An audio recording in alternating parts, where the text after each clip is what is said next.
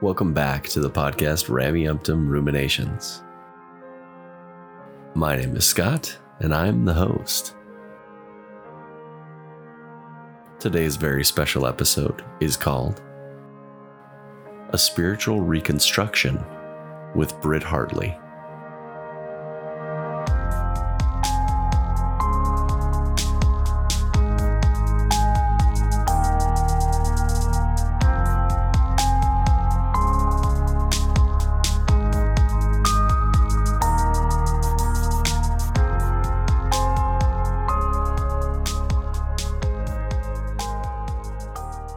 Thanks for coming back to another episode of the podcast Rameumptom Ruminations.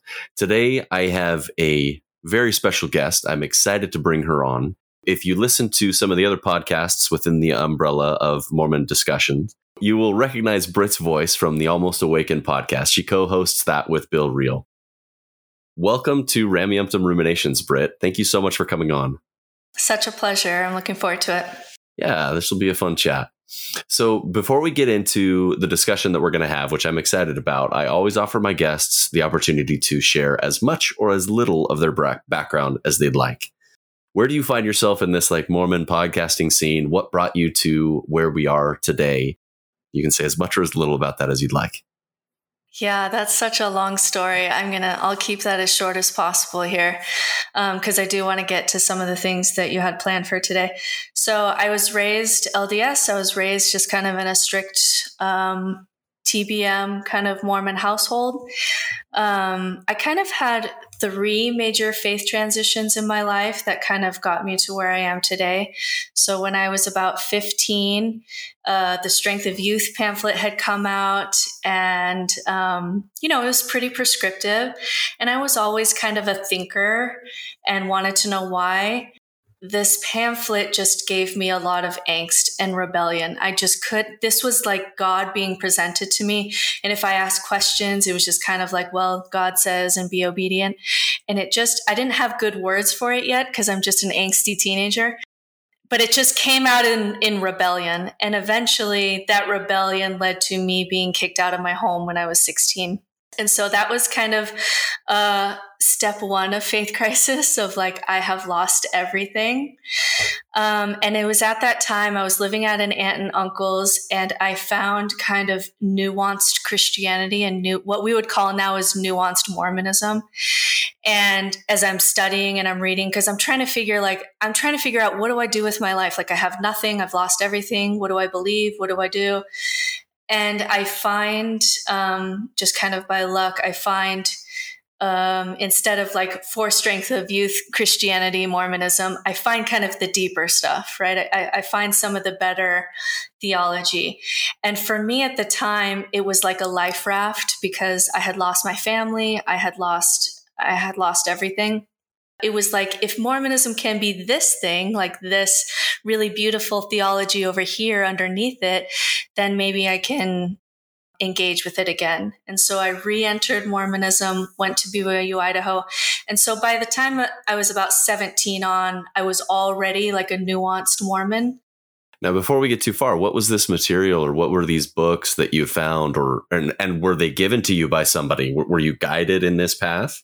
Yeah, my um, uncle that I was staying with was a bishop, and so he had some things in his church library. But it was really what I would call now is just like really light apologetics. So it was like Robert Millet, BYU professor, and C.S. Lewis, um, and then some of like the more the old Mormon intellectuals, um, Hugh B. Brown, that kind of Mormonism. And so it wasn't. Um, you know, it wasn't really strong apologetic work yet, but it was at least enough like, hey, there's more to this than the For Strength of Youth pamphlet of like, God says, don't get a tattoo or whatever the thing was, right?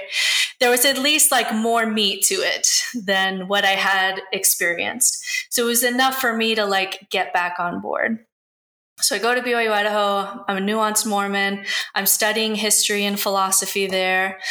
Um, and I, I kind of carve out a little life for myself as a as a nuanced Mormon, you know, separating practice from doctrine, and kind of enjoy just being that member that could take something and try to bring out the most beautiful kind of soul work theology you could do with that. And that worked for me for a while. And then uh, in 2011, about 2010, I had my first child and this was you know after some time of teaching history and um, it was about eight years that i was married before before i had my first child. And so for the first time i had the time i was home by myself um, and i had the time to take things off my shelf. And i took polygamy off my shelf and it was like you know kaboom. And that you know experienced a pretty good faith transition. And at that time uh, was no longer a believer, but uh, appreciated uh, the good things that Mormonism has for developing spirituality and kind of eschewed the things that were not healthy for spirituality. And I continued to attend from time to time. I taught seminary even after that. I just used it. I used it as an opportunity to, like, hey, I'm just going to use whatever the text is and do the best spiritual message that I can put together for these teens. So even as a non believing kind of post member, I still really loved teaching um, and learning about and reading good spirituality and separating it from bad spirituality. And I did that for a semester. I was called to the principal's office many times. It could never have been a long term career for me, but I really enjoyed it. I really enjoyed it. I really enjoy working with youth. And then, kind of uh, a few years ago, that deconstruction ball just kept going. And so not only am I deconstructing, you know, Mormonism or Christianity or religion, I start deconstructing like, is there a self and free will and uh, God? and, you know, that deconstruction ball just kept going for me until it was like, you know, nothing, nihilism, whatever. And then, uh, gathered new tools in that journey to uh, to reorder my spiritual home. And so now I work as a spiritual director and I, I help people with any part of that process. So deconstruction, reconstruction, nihilism, existential crisis. I've kind of done the gamut and I've developed, you know, a lot of tools along the way. And so I get a lot of meaning and purpose now in my life by being a spiritual director and helping people with that. I podcast with Bill Reel, as you say, as you said, and um, have a lot of projects I'm excited about just to try to help people do spirituality better wherever they are.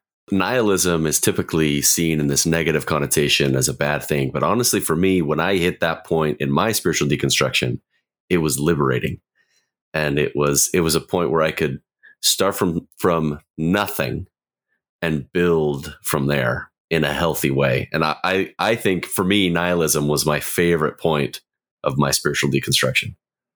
Looking back, it was I think it was the hardest for me. Um, there were I, I, I, coach a lot on the four existential human fears. So fear of isolation, fear of death, fear of meaninglessness, fear of freedom. And usually there's one that will really like kick your butt, like the, you know, uh, but just like any kind of story in the hero's journey, the place that you're most afraid to go is the place that you grow from the most, is the place that, like, once you conquer that door, you don't live in fear anymore. You're creating something uh, on a really sturdy foundation because you've already kind of faced your fear you know head on and so um, yeah nihilism is is hard it can be really debilitating but if you kind of grow to meet that challenge it can be a really beautiful way to begin a, a really thriving flourishing spiritual life I love that you mentioned the hero's journey. Joseph Campbell one of my favorite thinkers in this realm. I read his the book, The Hero of the Thousand Faces, at the beginning of my spiritual deconstruction, if you will, and then again at the end when I was trying to pick up the pieces and trying to stay Mormon, if you will. It's interesting because my perspective on the book was so different as a TBM than to someone who had already deconstructed everything. At the end, I was desperately trying to make it work, but it didn't go that way at all for me. But it was a really beautiful experience because it, where I saw the first reading everything as these these connections between all religions and all faiths as pointing to Mormonism and then and to you know the light of Christ, if you will. And on my second reading, I saw it more as an interconnectedness of all people instead of trying to pigeonhole his ideas into an LDS theology. Yeah, that makes sense. Anyway, for me, it was a really beautiful experience. Yeah, whenever I'm working with a client and they say I'm really afraid of this or I, I, I don't want to deal with this yet, I always tag, I always kind of make a note of it because I know, okay, that's where we most need to go because the place where you fear the most in every part of the hero's journey, you don't get the treasure or the sword or the wisdom or the princess or whatever the reward is until you face what, what's often is your, your darkest cave. Yeah. Let's switch gears here. To do the segue, most people, uh, you know, from maybe a, a, vocal majority on the Reddit and, you know, in these spaces, they deconstruct religion, they leave the church, and they land in atheism or agnosticism, and then they never touch spirituality again, or at least for a long while. They don't incorporate some of the spiritual aspects of the religion they left in their lives anymore.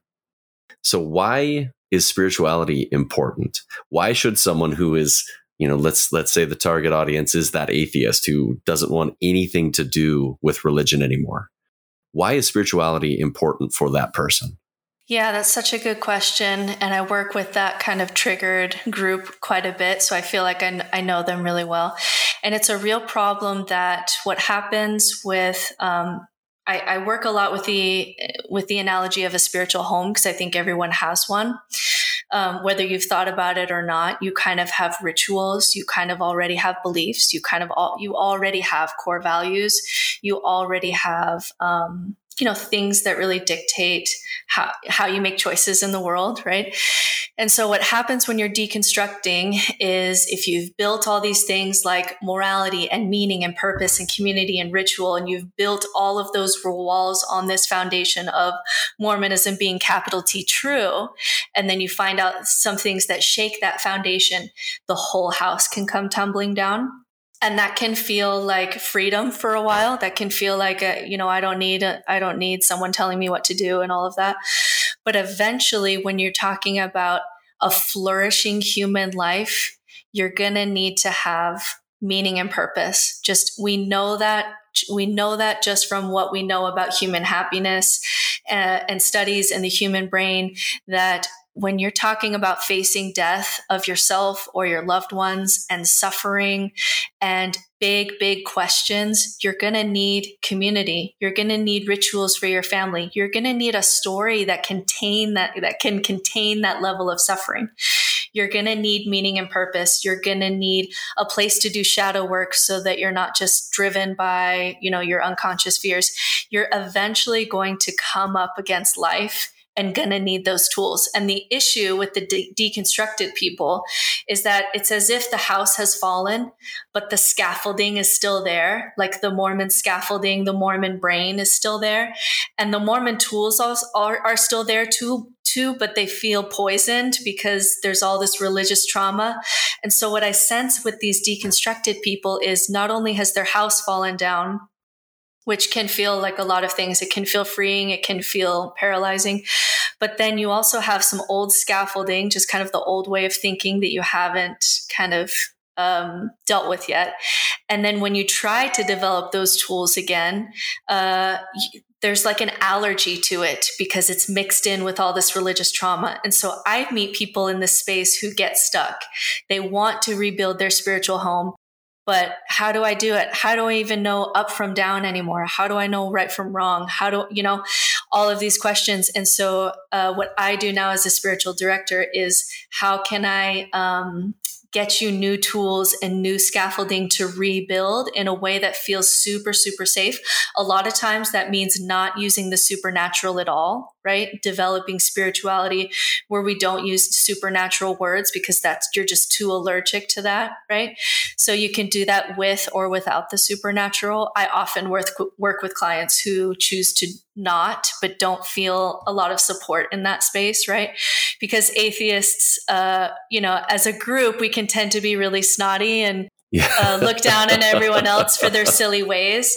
Uh, but I also meet a lot of atheists who are that publicly, but then privately they're really struggling with some kind of existential angst or question, but they don't want their believing friends and believing family to know because they want to show that everything's bright and gloomy. And so it's so frustrating that like people in the church will pretend to be happy, but people outside the church want to pretend to be happy too.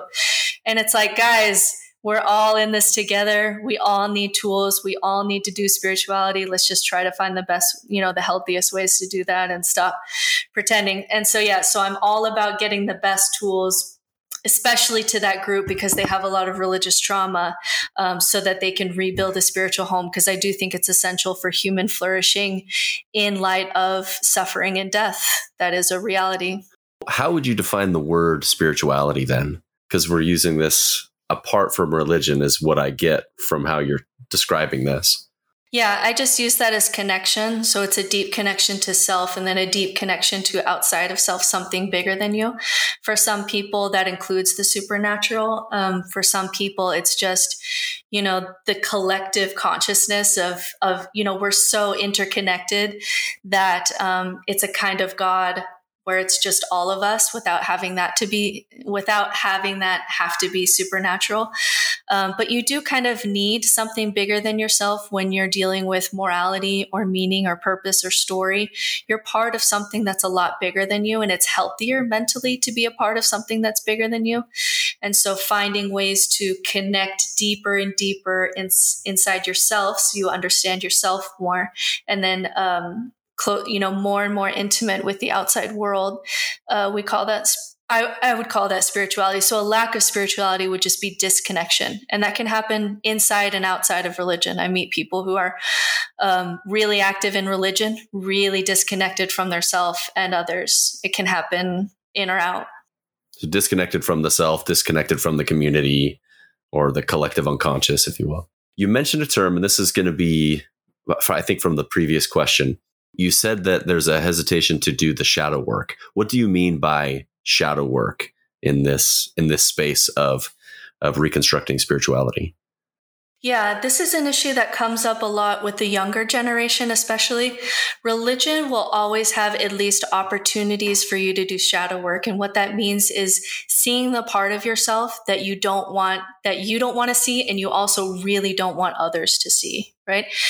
And so religion, you know, it's not really known for that work, but there's at least opportunities to really dig into a story. I often use Jonah and the whale um, for shadow work. I'll also use um, the prodigal son is a really good story for shadow work. How a mystic a mystic is just someone who really just sees things from the perspective of the soul. How a mystic looks at a story like the Good Samaritan is that uh, there's a part of you who works really hard and makes your name really mean something, and that's your ego, and it's part of you. And there's also a part of you that wants to push boundaries and wants to squander and wants to, you know, hang out wherever.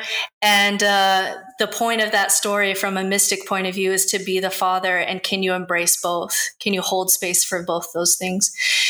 So, what happens, especially with the younger generation, uh, Gen Z especially, is that if they leave religion, and often that will turn into politics. Politics kind of will fill that space that religion used to be. We know that political um, activity with Gen Z is part of their spiritual life as a generation.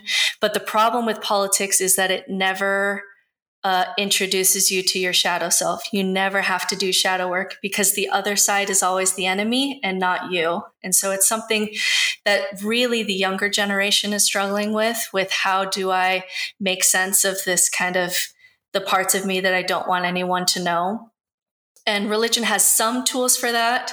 Uh, politics really has none. And so that's why I've always said, you know, if I had to raise my children in an organized religion or in a political party, I would raise them in an organized religion because at least you can get someone teaching them some kind of soul lesson at some point in that religion, right? Uh, but yeah, shadow work, really, it's just we have you know, in evolution, we have um, parts of ourselves that are selfish and parts of ourselves that are social. What religion does is it tells us, you know, that the social part of you is the good self or the angel or the, your spirit, and the bad part of you is the demon or the devil or the natural man or the, you know, however they term that. but really they're both natural parts of you.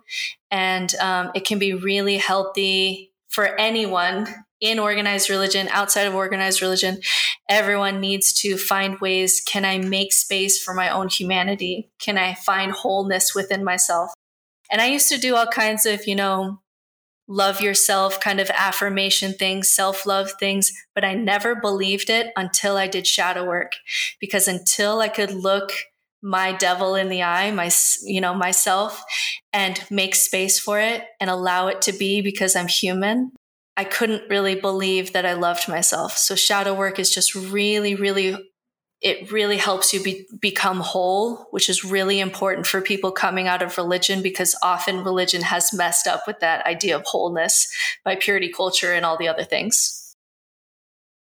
And requiring an external entity to become whole rather than it, it being an internalized process. Right. Mm-hmm. So you do this life coaching and you've got a number of courses. What um, what brought my attention and, and, the impetus maybe for for me reaching out to you was um, a, the spiritual reconstruction course that you just reintroduced, or was this something that you had done previous to this? No, this is this is new. This is I've worked on it for the past year. So what I learned was that as I was um, coaching people and doing spiritual direction, I started kind of developing patterns of doing similar things. Some of it may just be, be, because I mostly work with people on the Mormon spectrum, and so we have similarities. Some of it is just good spirituality. But I just came to realize that I'm doing kind of these same kind of reframings over and over. So maybe if I just gather that all together, I can make a course so that you don't have to schedule to meet with me and uh, you know you can just in at night you can just go and do some soul work uh, rather than I have to meet with someone. And so i could reach more people with spiritual reconstruction that i can do by coaching people one by one. And so it has um, 10 sections of really what i usually do with people when they have deconstructed. So these are this class is really for people who have already deconstructed and you know you've already dealt with polygamy. Like we don't talk about polygamy anymore. Like we don't um if I'm I'm assuming if you're ready to reconstruct and you're thinking what next, you've already done some deconstructing. So we don't have to like uh, there are plenty of places on the internet where you can go and for five years go down the rabbit hole of Mormon history and just listen to nothing else but early Mormon history, right? Um, where this class comes in is okay, what next? Like, okay, I got it. What next? And so I do, um, so we go over rituals, how to, rituals are super science.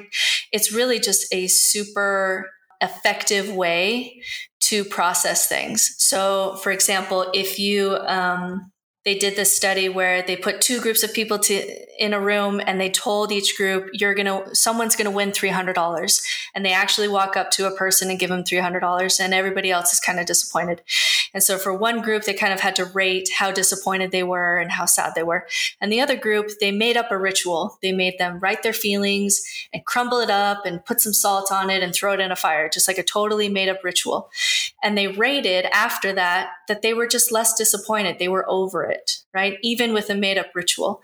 And so, again, going back to this group of deconstructed people, if you have deconstructed and now do not have any rituals because you're religious you're you're traumatized by some of these rituals you're missing out on a tool that really helps you process things scientifically helps you process things. So we go into your spiritual home and you have all these boxes of rituals that you've inherited from your past christmas expectations blessings traditions rites of passage. And we go through it and say okay what can you keep what what do you want to repurpose and what do you need to let go of? And you kind of sep- and you kind of actually go through that process of what are my rituals with myself and my family and whatever. Because it's a good tool. It's a good tool. So i there's like 10 of these things that that i go through in the course um, where we really break down some kind of spiritual tool and then how can we rebuild this authentically for you when I deconstructed, my wife is still an active member of the church. She's very nuanced, but she's an active member.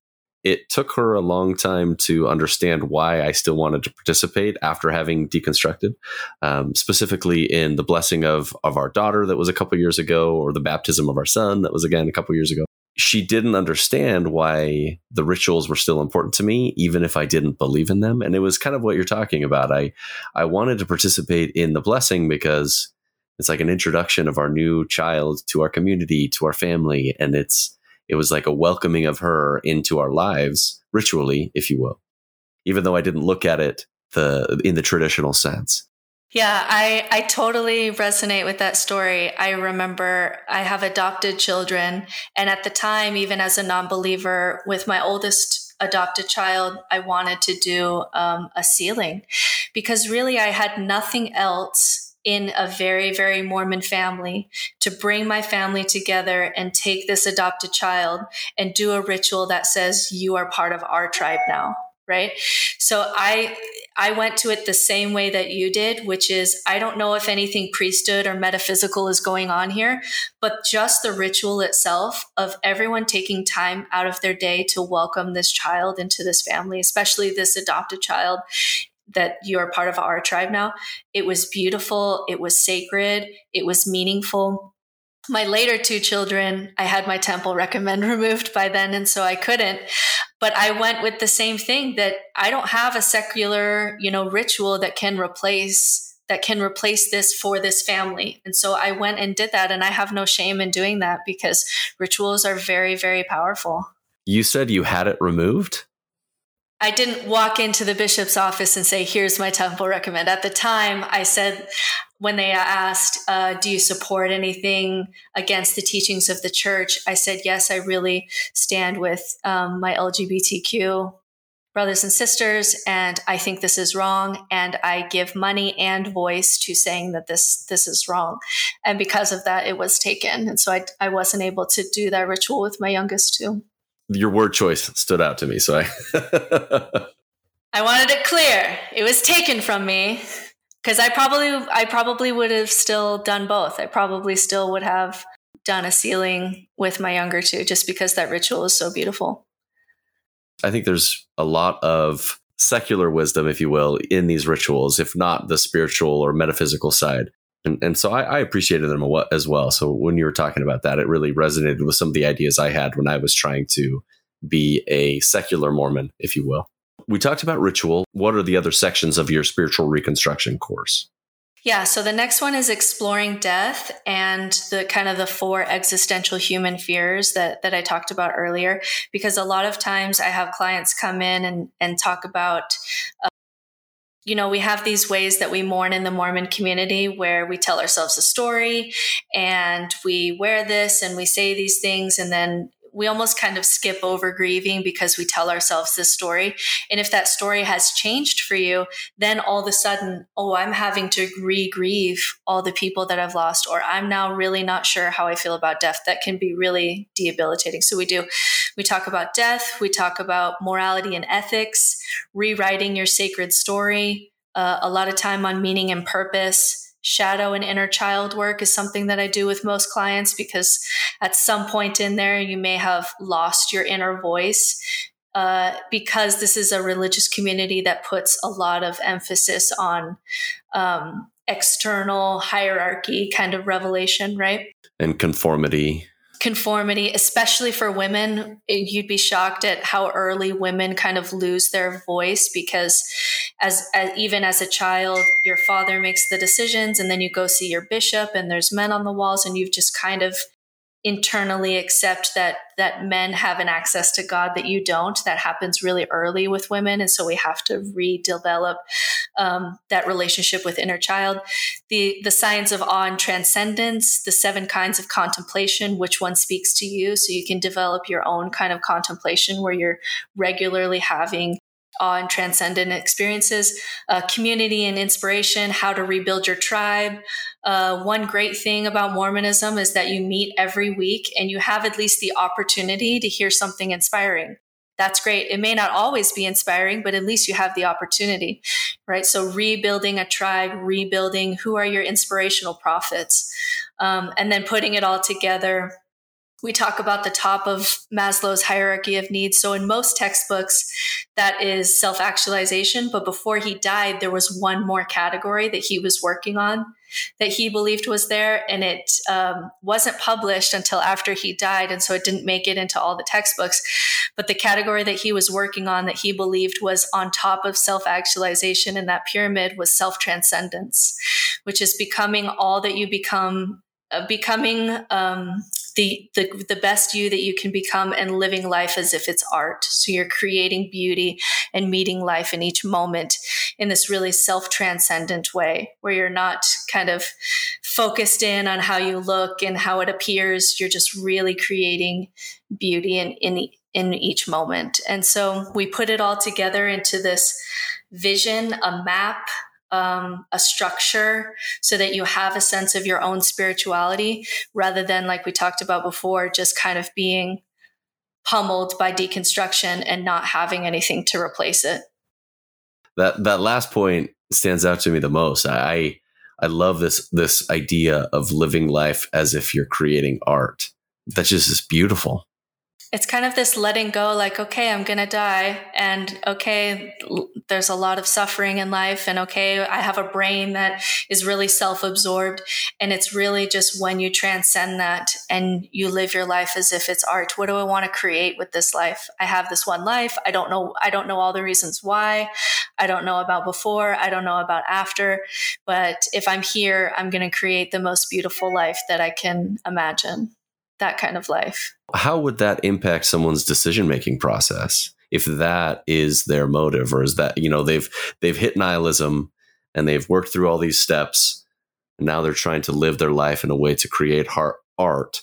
How how would that impact someone's day-to-day life? Yeah, that's a good question. It's a really big shift for for someone on the Mormon perspective because again, we talk about the scaffolding. So what happens so much in the deconstruction is that because we were raised in a church that says this is true, therefore here's all your morality and here's your story. The first thing that Mormons will post Mormons will often do when they've deconstruction when they've deconstructed is they have this old scaffolding that says if I can just find out what's true, then I'll know how to structure my life. And I got stuck in that thought loop for a couple years of just like, if I can just figure out the ultimate reality of the universe, I'll know how to structure my life, right? It sounds absurd when I say it out loud, but I was kind of doing that, right? And so it's this shift of accepting that uh, we just don't know a lot about ultimate reality. And so, in the face of that, in the face of we might never know what's capital T true, how are you going to live your life anyway? And it's that shift that's really freeing for the post Mormon community because they feel like uh, I just met with a client this week who's in a mixed faith marriage. And his wife has a very clear script of this is right and wrong. The wife is um, active in the church. I have, you know, the wife has a very clear script of what right and wrong and the stories and the teachings and the beliefs. But he felt he had nothing to offer because he said, I don't know what's true. Therefore, I have nothing to offer. And so it was this old Mormon scaffolding of, okay, can we model something different? Can you model to your children what spiritual, what spirituality looks like in the unknown? What spirituality looks like in ambiguity, what spiritually what spirituality looks like as far as exploration rather than having to know. And so I talked to him about developing that side of it because he was still really stuck on I can't say anything because I don't know what's true. And so he was really stuck there. And so that shift of instead of it being focused on capital T truth, which is where you can get stuck, because we just honestly just don't know a lot about ultimate reality and moving towards beauty that I'm here, I might as well create a really beautiful, meaningful life anyway. Um, that can be a really freeing shift because then you don't have to know. Well, that it sounds like a tool that I I feel would be useful both within a religious community, such as the, the Mormon faith, or outside. There's so many aspects where the church uses thought stopping techniques to discourage people from pursuing this unknown that we're addressing. If the believer had these same sort of tools to exist in a space where there is a lot of unknown, I think it would be beneficial to both parties. Definitely. And it's something actually I've heard Ter- Terryl Givens say before. Someone will give him like a Q&A. I listen to him sometimes. And uh, Fiona is a good friend of mine, his wife. And he, he's got a, you know, he's got a podcast and he'll speak and sometimes he'll get Q and A's on like, he'll get a situation. What do I do? Do X or Y? What's right and what's wrong? And he said in response to one of those that, you know, he said, when I make a decision, uh, and I'm getting caught in what's right and what's wrong as if it's could possibly be so binary, binary in a complex world. And he'll ask himself, what decision is more beautiful? What decision, what decision makes more beauty in the world? and that can kind of get him out of that um, kind of thought loop where you get really stuck because most of our decisions have pros and cons on both sides and have and have um, moral values on both sides too. And so it's a really great way to kind of get out of binary thinking is to think which one really creates more beauty. That's fascinating. I love that. You talk about reframing ethics and you talk about within the religious community you come from a space of story to rules. And then from these stories that create these rules you have this this form of being or this form this this way of living your life how do you reframe that within a post believing or even nuanced believing uh, perspective yeah, so this there's a couple things that I do with morality and ethics. So I'll come at this from a couple angles. But the quote that you're talking about is something that I learned um, really from mystics. Mystics will always do this. So organized religion will always say, this is the story. Adam and Eve, Muhammad, whatever the story is, this is the story. That start, that's the first thing that you learn. And then after that, because this is the story, here is the list of commandments. Here is the list of do's and don'ts of this religion. You will learn that next. And then, kind of as you get more advanced, you learn to kind of let go of some of those do's and don'ts and live kind of from a place of being so this would be Jesus saying something like, Of course, I'm going to help someone on Sunday, even though the law says I'm not supposed to. Like, of course I am, right? And so it's that's the progression that most organized religions take. And so what mysticism of any religion, uh, any kind of mystic or wisdom tradition will do is flip it upside down. And so instead of getting the story right first, we're just going to start with being and that is morality from my being that i'm that when i'm connected to my deep humanity when i'm deeply connected to myself i don't need a rule that says not to steal from you because i know in my being that i am you and you are me. And i know what that feels like to have something taken from you and i wouldn't wish that on you right? So you start there and then the commandments just become really flexible, right? Because you just don't need them as much. They're just not really prescriptive.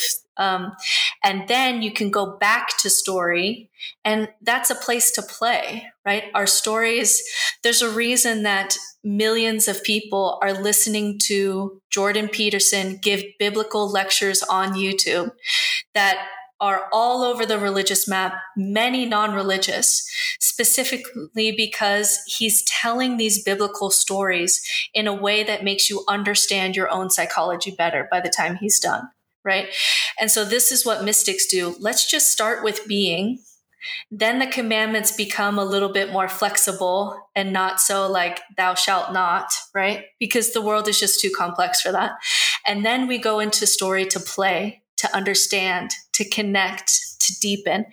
And so mystics love stories, mystics love Jesus, mystics love the scriptures, but they just don't hold to them with that kind of rigidity um, like you do if you were to start with the quote unquote true story, right?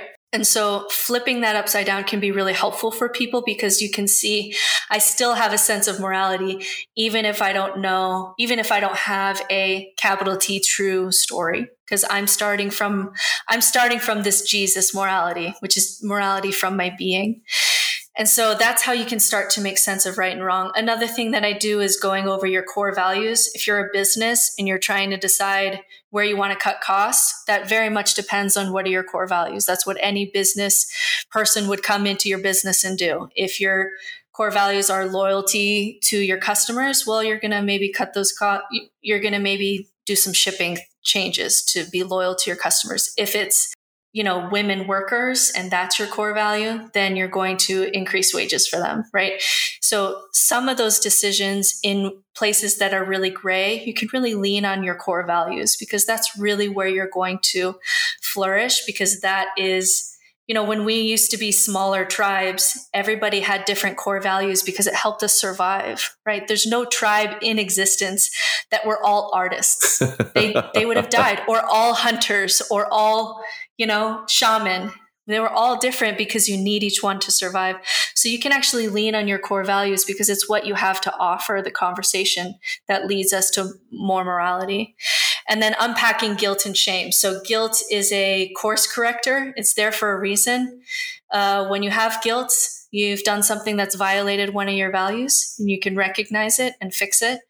Um, shame is just not helpful, right? Shame will make you hide it it will push things in you know into your subconscious and into your shadow and it's all messy so unpacking that can be really helpful and then just focusing yeah on your inner compass and and your inner voice again so that's kind of some of the work that i do around morality and ethics so that you still feel like you have a way to make decisions even when you don't have a list of commandments anymore as you describe this this trajectory from story to rules to being it gives me the impression, and correct me if I'm wrong, but within more fundamentalist um, belief systems, they get stuck in this transition from rules to being.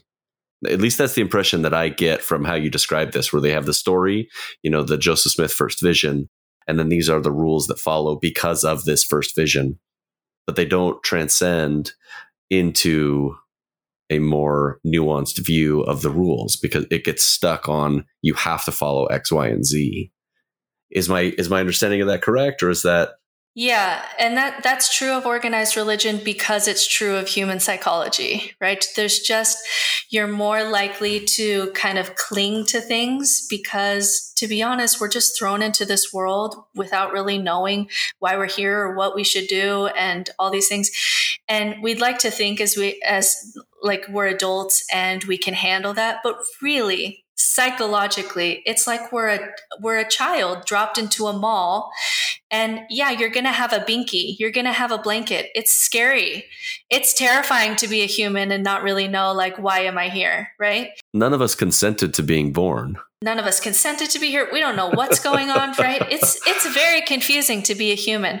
And so, even when we're talking about Maslow, when we're talking about later stages of development, you have to really have love and belonging, you have to have some of those lower development areas um, really nailed. And unfortunately, because of how uh, messy this world is, I don't think it's people's fault that they that that we have so many people not able to reach kind of self actualization and self transcendence.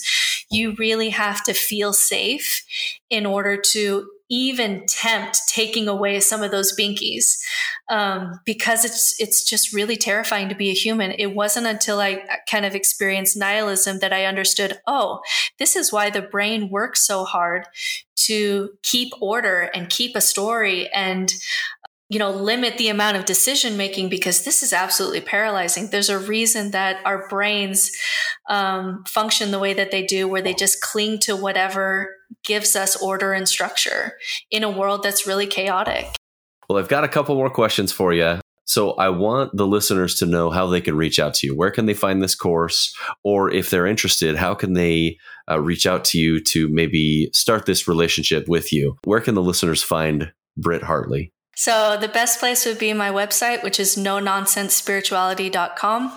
And you can find my podcast there. You can find my course there. I'm working on a course now uh, for youth, like a Gen Z youth course for, because uh, I just have so many parents who say, uh, you know, I'm okay with my spirituality, but now I have no idea what to do with my teenager. Um, and so I've been developing that, and I'm in talks with Uplift to be able to do some teen resources there. So I'm really excited about that. Very cool. There'll be links on the website also if you want to do coaching. So, what spiritual directors do uh, which is different from therapy. So it's about a two year program. I have a master's degree in uh, the future of American religion. And then I had a two year spiritual director program. So it's therapy that is only for this thing. So if you want to talk about like your sex life in your marriage, I will refer you out to, you know, Natasha Helfer Parker or Lisa Butterworth or all these other amazing women, Cami Hurst. Um, but if you just want to talk about this kind of stuff, right? Your spiritual home, your thoughts, um, places where people get stuck in deconstruction and reconstruction, it can often be more um, effective than therapy because if I, I meet people all the time who've been in therapy, but if they weren't especially if they were never LDS, they'll not understand this kind of Mormon scaffolding that you have. Whereas I can go in and I can see, oh, the reason that you don't feel like you, like this guy I had this week, the reason you don't feel like you have anything to offer is because you feel like you need the truth in order to say something, right? That's a Mormon created thought. And so spiritual directors, especially ones and when we when i say spiritual director it means spiritual we offer spiritual direction. We're a companion. So we walk with you in your spiritual journey. So if you want to if you want to hey i really want to explore buddhism can we explore this together? I don't know anything about it. Or i really want to deconstruct this or i really want to know uh, my mixed faith marriage or I'm thinking or I'm having an existential crisis, any of that that's really soul work, that's where spiritual directors really stand out over maybe a therapist where you'll pay more, but they won't know as much about kind of some of that soul space. And there's also also ethical limits. So a therapist would not for example yeah to what they can and can't say on those subjects. Yeah so a therapist also like would never give a blessing that would be inappropriate. But there's been times with clients especially female clients where i've spent some time with them and i'll write or record like a blessing just from my soul to their soul. And that's really probably inappropriate for a therapist to do but completely appropriate for a spiritual director to do because we're just sharing soul space together. So if that interests you uh, there's also links to um, I take clients on Thursdays, and you can, and there's links to uh, be able to sign up for that. So all of that is on no nonsense spirituality.com. And then if you want to listen to more, uh, Almost Awakened is the podcast that I do with Bill Reel, and I I spend a lot of time hanging out there. So then, last question. While I've got you, what would be Britt Hartley's required reading for a post Mormon looking into spirituality? Oh, that is so good. I'm throwing this one at you without any prep work, but. The thing that I find the most helpful for the post deconstructed is to do spirituality in the safest way possible, which means for like there may be a God, right? But if you have religious trauma, it may be too much to even get there right? Because a lot of that is going to be really triggering for a long time, maybe for the rest of your life, because someone stood in between you and God for so long that that may feel just too triggering. And so the the places that I the books that I find the most helpful for spirituality post deconstruction are ones where you don't require any beliefs about the supernatural or any beliefs about um, what the ultimate reality story is. Because then you can just look at the science and say, oh, it's really good science to have a ritual. What's a ritual that I do in my life that can remind me of my highest self? That's a very safe entry point that will have the fewest triggers possible. So, two of my favorite would be Spiritual Atheist by Nick Jankel. We're going to have him on our podcast soon. Very cool. And then uh, Rational Mystic, Rational Mysticism is another one. Anything where they're trying to do the science of spirituality even if that's not where you stay, or even if there really is a God, to me, that's like the safest way to step back into the pool of spirituality because nothing, there'll be no truth claims required of you. And that can be often the healthiest place to take the first step is just to lean on the science and build from there. Well, thank you so much for ha- for coming on to the show. This has been a pleasure to chat. I know the listeners are going to love this sort of an, an idea. Uh, from time to time, I have mentioned that I am a spiritual person, but also an atheist, and I've gotten questions about that. And so I I wanted to bring someone on who would be much more knowledgeable on this aspect than I am. So thank you so much for coming on and expl- and explaining both where you're coming from and some of the tools that you've used to help people along this journey. Such a pleasure, Scott. That concluded my chat with Britt Hartley about spiritual reconstruction.